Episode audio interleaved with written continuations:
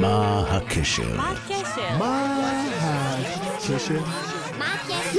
מה הקשר? מה הקשר בין העוקץ הניגרי לבול דואר?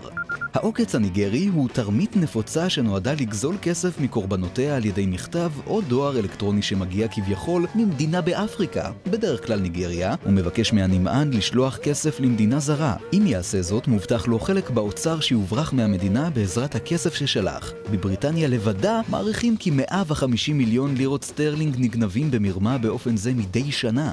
לירה סטרלינג, או הפאונד, היא המטבע הרשמי בבריטניה. כיום מתחלקת הלירה ל-100 פני בשיטה העשרונית, אך בעבר הייתה נהוגה בבריטניה שיטה לפיה כל לירה הייתה מתחלקת ל-20 שילינגים, וכל שילינג התחלק ל-12 פני. והיו גם מטבעות נוספים כמו גיני שיצאו מהמחזור. על כל מטבעות הלירה מוטבע דיוקנו של השליט הנוכחי. כיום מופיעה תמונתה של המלכה אליזבת השנייה.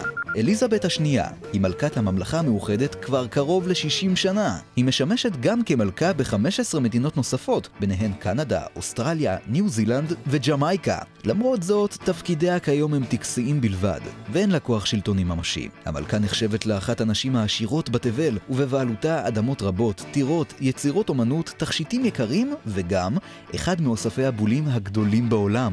בול דואר הוא נייר קטן המצורף למעטפה, ומוכיח ששולח המכתב שילם לרשות הדואר המעבירה את המכתב. רוב הבולים חתוכים בצורה מלבנית, אך יש גם בולים מחומשים, משולשים ועגולים.